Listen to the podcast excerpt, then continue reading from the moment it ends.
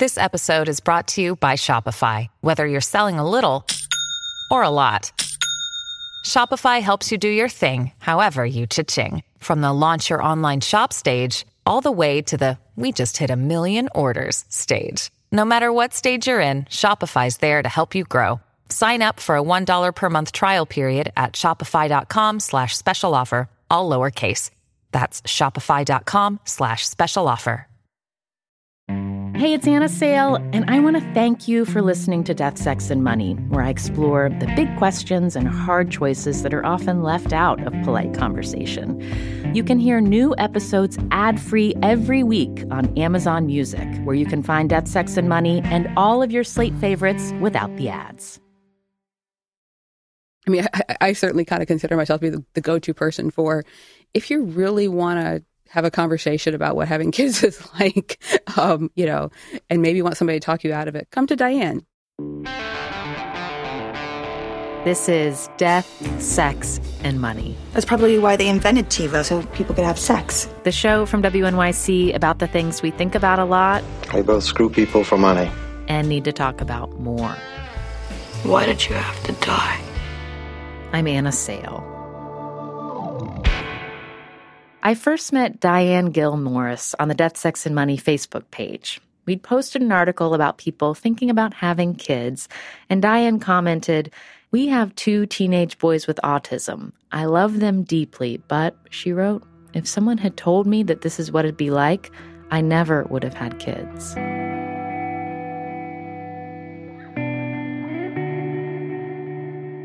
We reached out to Diane in North Carolina, where she lives outside Raleigh.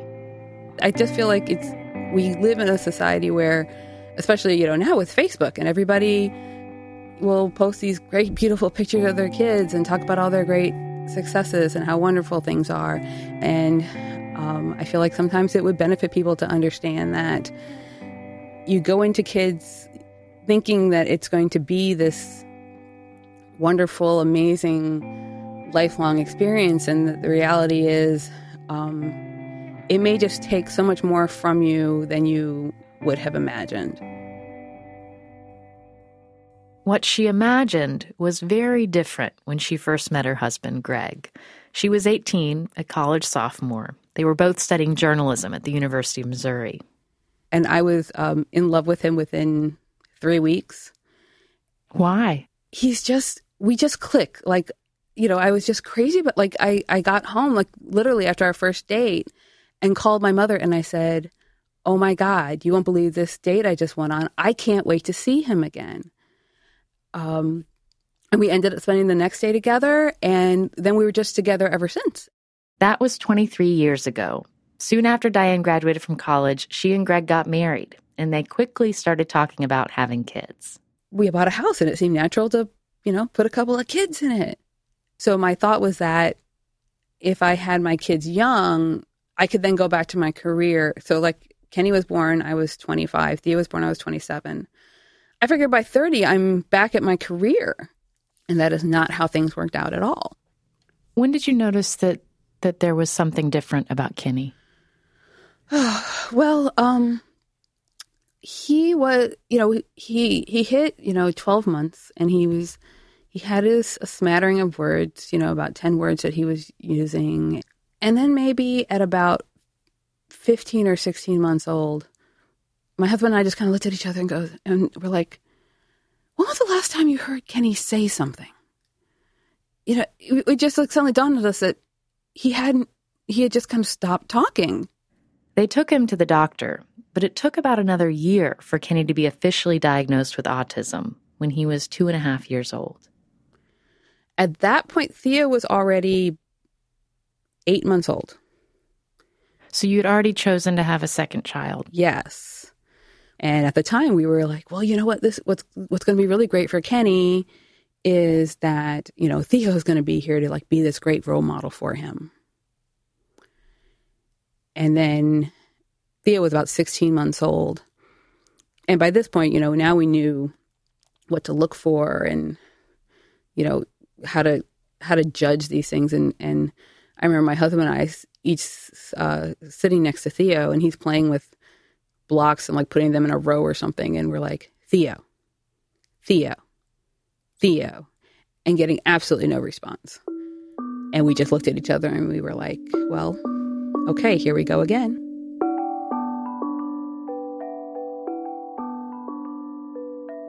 Both of Diane's sons struggle with speech, but they have really different personalities. Kenny was a pretty laid back little boy, Theo wasn't. Theo was a nut. He was, he used to beat up everybody. When he was six years old, he put his teacher's arm in a sling. He would he would go off about, about anything. So we would just be, it, it was it would seem to me like everything was just going as normal, and all of a sudden he would be desperately upset. And uh, my first reaction as a mother was to try to connect with him, right? You know, you get down on their level and you get in their face and you're like, sweetheart, it's okay. Don't, I, you know, you don't even know it's, I don't even know it's wrong, but I'm going to, you know, uh, it's okay. Every, you know, every, I'm here. And what I had to learn was that that made me vulnerable because when I got down on his level, he could now smack me in the face in places that really hurt. Um, so I had to learn to disregard my own maternal instincts. So you had to think about your personal safety. Yeah, you know, um, and but, but but you know, we we we started this this therapy relationship uh, development intervention, and it helped me to understand where he was coming from, and I you know understand that what was what we were dealing with was just such tremendous anxiety that he would just explode. Diane pulled both Theo and Kenny out of school and taught them at home. She'd already cut her work hours down to part time. There's just not enough services to make it possible for you to for you to be able to go to work all day. You know, so we'd have a, a helper, and then suddenly they say, "Oh, I can't come. My car's broken down," or they quit because the payment through Medicaid, which is how we got those services, um, was just so low that they were always looking for another job. So, um, you know, my husband and I have tried numerous configurations. Lot, you know, most, most of the time has been me not working full time. Why did you end up being the parent who worked less than full time? Did you choose um, that, or did it fall to you? I think, I think in some ways it made more sense because I think for me, I wanted to be there, and uh, my husband, you know, it just didn't, and it didn't work for him. I mean, for him, it's just very hard for a man to say to his boss, I need to work fewer hours and, you know, still expect the same respect within the workplace. Were you working because you needed the money or because you needed to be working? I, I, we, I was working because I needed the money, but I also did need to be working. I mean, being, it would not have been healthy for me to not be working because it's very hard to have a social life when you have kids like that, right? I mean, moms get together with their kids, right? You go to the playground with your kid. Well, my kids, the lunatic who I have to be like right next to every second, I can't sit down and have a conversation with another mom because I'm always worried that he's going to beat up some other kid on the playground. So there was no social interaction opportunities for me. Um, so having being able to work um, it probably is what kept me sane through that entire experience. Diane also started going to church, even though she hadn't gone regularly when she was growing up. And I found that being in service and just kind of having that quiet time, having this this quiet hour and a half, was so something I needed. Mm-hmm. But people were asking her prayers about all kinds of things, and I would be like, okay, if this is how this works, let me do this, you know. And I would pray and cry and cry and cry and cry and cry and cry and pray, and I'd just be like, just tell me what I'm supposed to do. And at some point, I realized that I was I was beating myself up in an in an effort to impress God. I was making myself feel worse. And um, over the years, I found that I have become not just like fully atheist, but like devoutly atheist. Why? Because if I have to accept the idea that somebody chose this for me, that's I, I can't I can't accept that. I can't get there. This is too hard. Um But if I can just accept that it's just, you know, a accident of biology, I can do that. Did anyone at church ever tell you this is this is God's plan? Everything happens for a reason. Oh yeah. Oh yeah. I mean, everybody says that. Oh, but everybody says, you know, um, God only gives special children to special people. To which I say, well, then God can go fuck himself. I, I, I, you know, I'm just like not it like that's no, no, that's not a thing.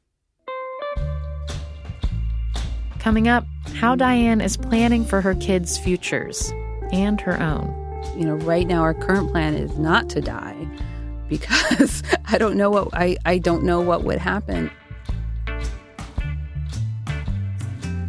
One in 68 children has autism spectrum disorder, according to the Centers for Disease Control, and boys are nearly five times more likely than girls to have autism. The group Autism Speaks estimates that autism costs families about $60,000 a year on average.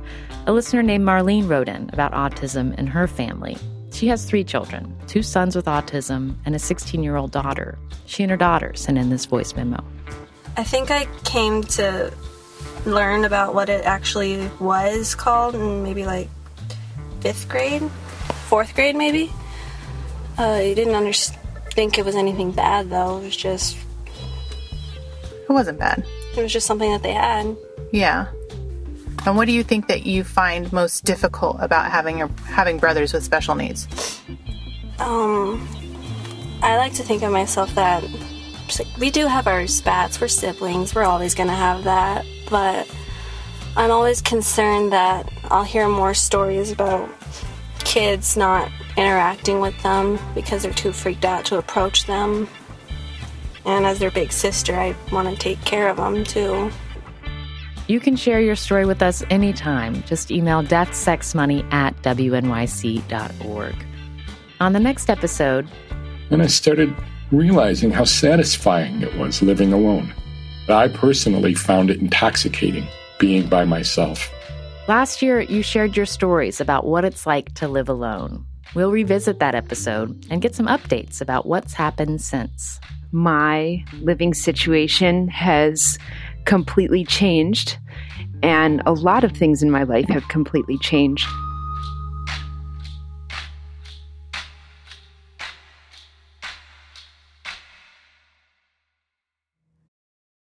This is Death, Sex, and Money from WNYC. I'm Anna Sale. Diane Gill Morris's sons are teenagers now. They have their routines down, but parenting hasn't gotten any simpler. Go, oh, go on back to your room. And when you're ready to eat breakfast, you let me know what you're going to eat. Diane sent us this recording from a recent morning. Her younger son Theo is yelling in the background while she's trying to convince her older son Kenny to eat breakfast. Stop it. Stop hitting your head. You need to go to your room. No, let me go. Talk to you when you're ready to eat. Puberty is awesome, by the way. Um, What so, changed you know, with we- puberty? Oh, I mean, Kenny was like this really sweet kid. Um, and he hit about 14 and a half. And he turned into, like, it was just like he got pissed off about everything. He would start smacking himself in the head. He, most of his aggression was towards himself and towards the walls. The walls have taken quite a toll and, and, and it only got worse. The more I interacted with him, the worse his behavior got. So I had to change my approach. So now when he starts getting mad about something, I tell him, I am not interested. You need to go to your room. And he recognized that he needed to learn how to keep himself under control um, because I had to make it his responsibility. I can't control him. He has to learn how to control himself.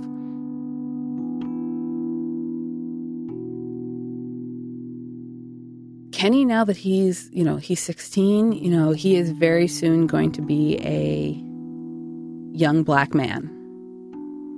He is. I mean, he's five seven. He's he is a young black man, and I am still trying to figure out how I make sure that he is safe in the world. Um, you know, when I can't explain to him all of the all of the intricacies involved of what it of what it means to be young and black in America. Um, you know, for for me personally, I feel like it leaves me isolated. There's a lot few the community of moms with special needs kids that's actually like organized and together is almost entirely white. These are the moms who, a lot of these are moms who get to stay home. And they tend to make relationships. And a lot of the minority moms that I know who have special needs kids work. Have to work. They have to work. And they don't have the opportunity, the time and opportunity to make the same relationships.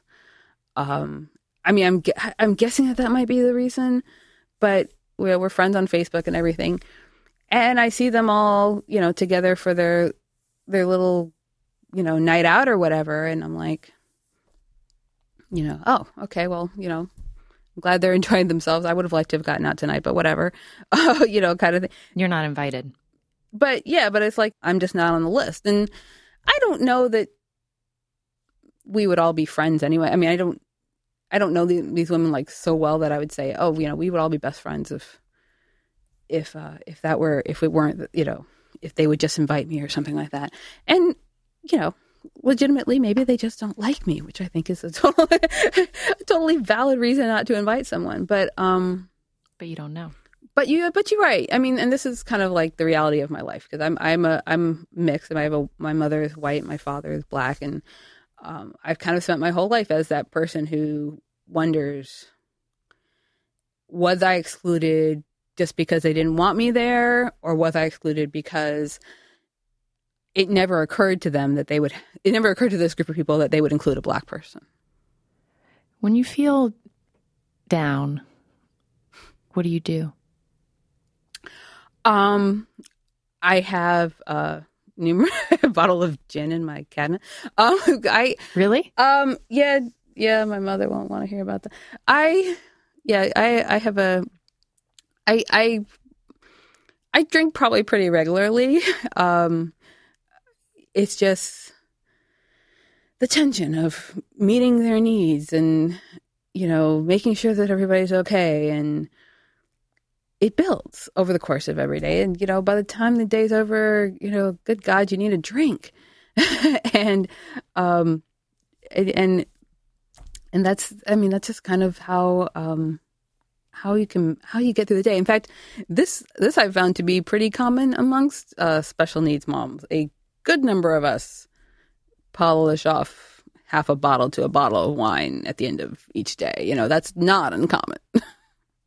Do you drink with your husband, or is that like your special alone time? No, he um, he doesn't really like to drink. He because he just he just doesn't see the need. He doesn't have that need. He doesn't let things get to him the way I I do.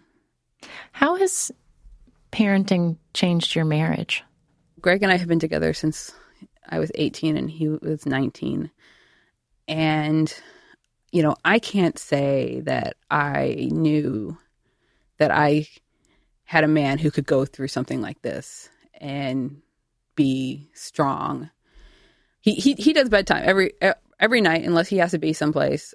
You know, I hear them in the bathroom and he's being totally silly and they're giggling together, you know, and um he he just, you know, he just um is he's just such an amazing partner.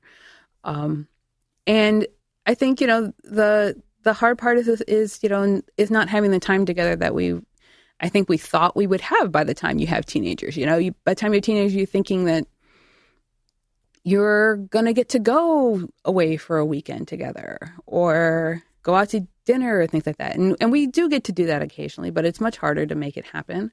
We don't get to go away. That's not an option. Um, when was the last time you traveled together, just the two of you? Once. when when I actually I think I think I was pregnant with Theo, so I think we only had Kenny at that point. We went from Raleigh to Winston Salem, North Carolina, for a weekend, mm-hmm. and that was it. I mean that, and and so what we've done a few times is um, where we do a hotel night in town. Uh, we did a weekend once where we, we spent two nights at the, the Embassy Suites. That was like five miles from our house. So my parents were with the kids, and you know we could be there in with you know in less than ten minutes if something happened.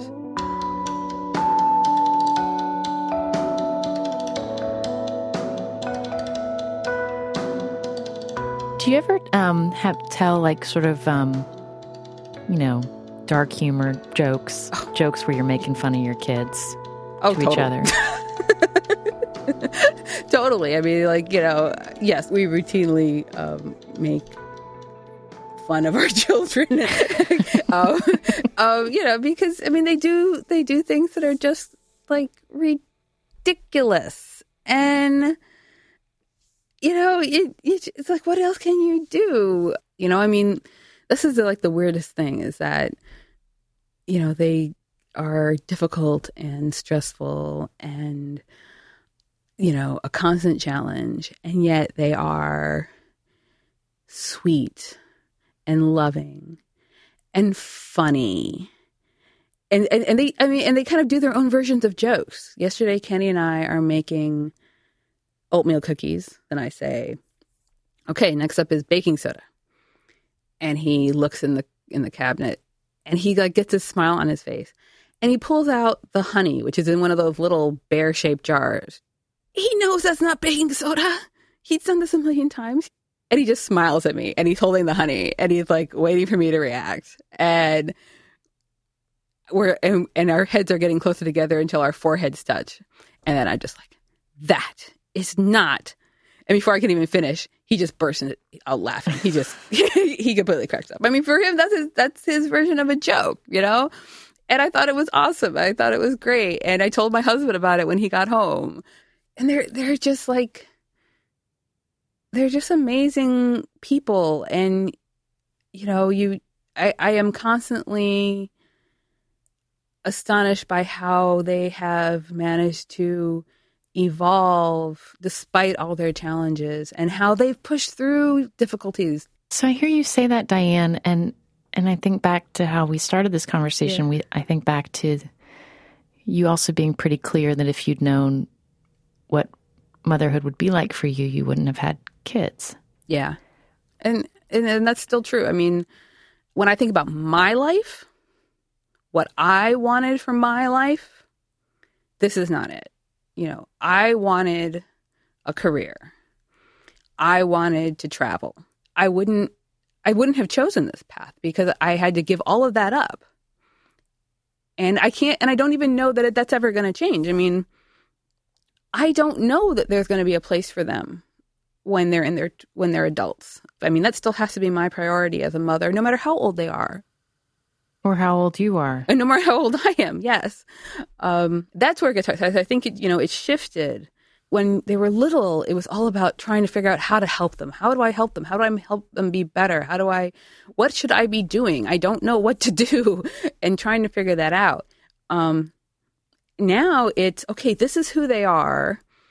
I can help. I can continue to help them grow and evolve, and at least now I kind of have some understanding of what that entails.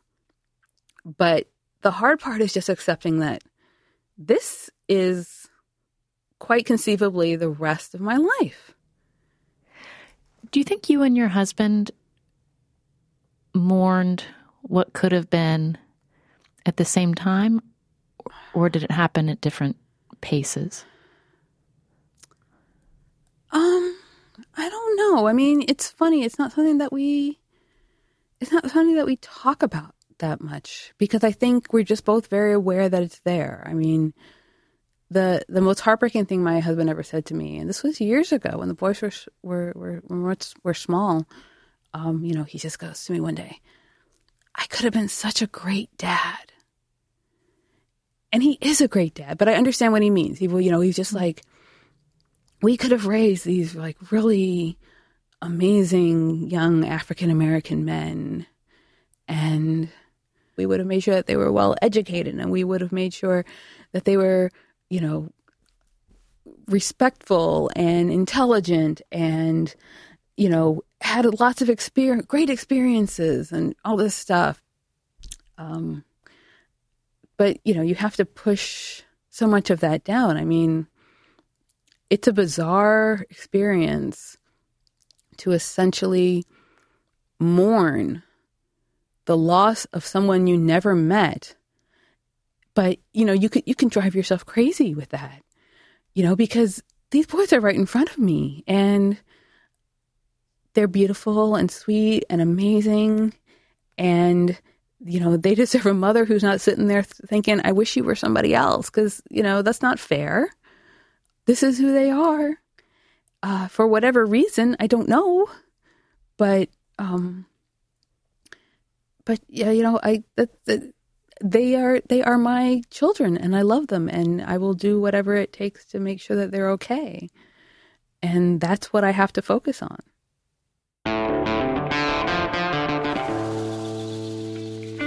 That's Diane Gill Morris. She's a mom and freelance writer from Cary, North Carolina.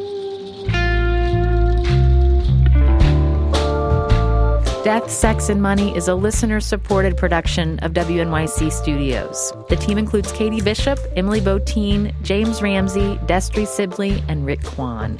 Special thanks to Stephanie Joyce for her help on this episode. The Reverend John DeLore and Steve Lewis wrote our theme music.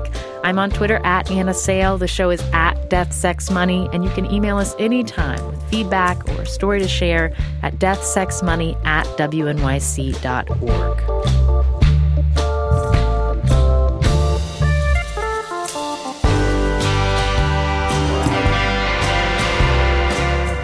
says what's hardest is not knowing how or when things with her family might change. So I asked her, what would make your life easier?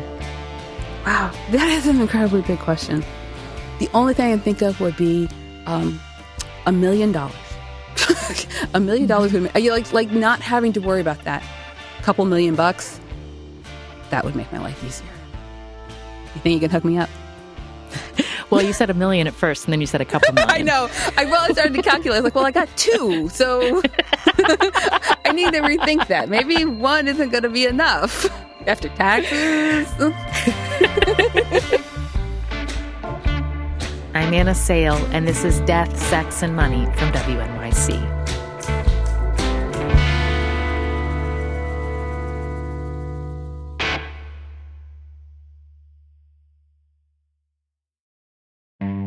I want to thank you for listening and for all your support as we at Death, Sex, and Money have made our move to Slate. Your stories, voice memos, and emails have meant so much to the team. As part of this transition, there's a new way to support our show financially at Slate, our new home, and you'll get something special in return. Subscribe to Slate Plus, and you'll not only support our work on death, sex, and money, you'll get access to new benefits, including listening to us and all of the other great shows Slate makes, like Slow Burn and Decoder Ring, without any ads or sponsor breaks. To subscribe, just click Try Free at the top of the Death, Sex, and Money show page on Apple Podcasts, or visit slate.com slash DSM Plus to get access wherever you listen. Thanks.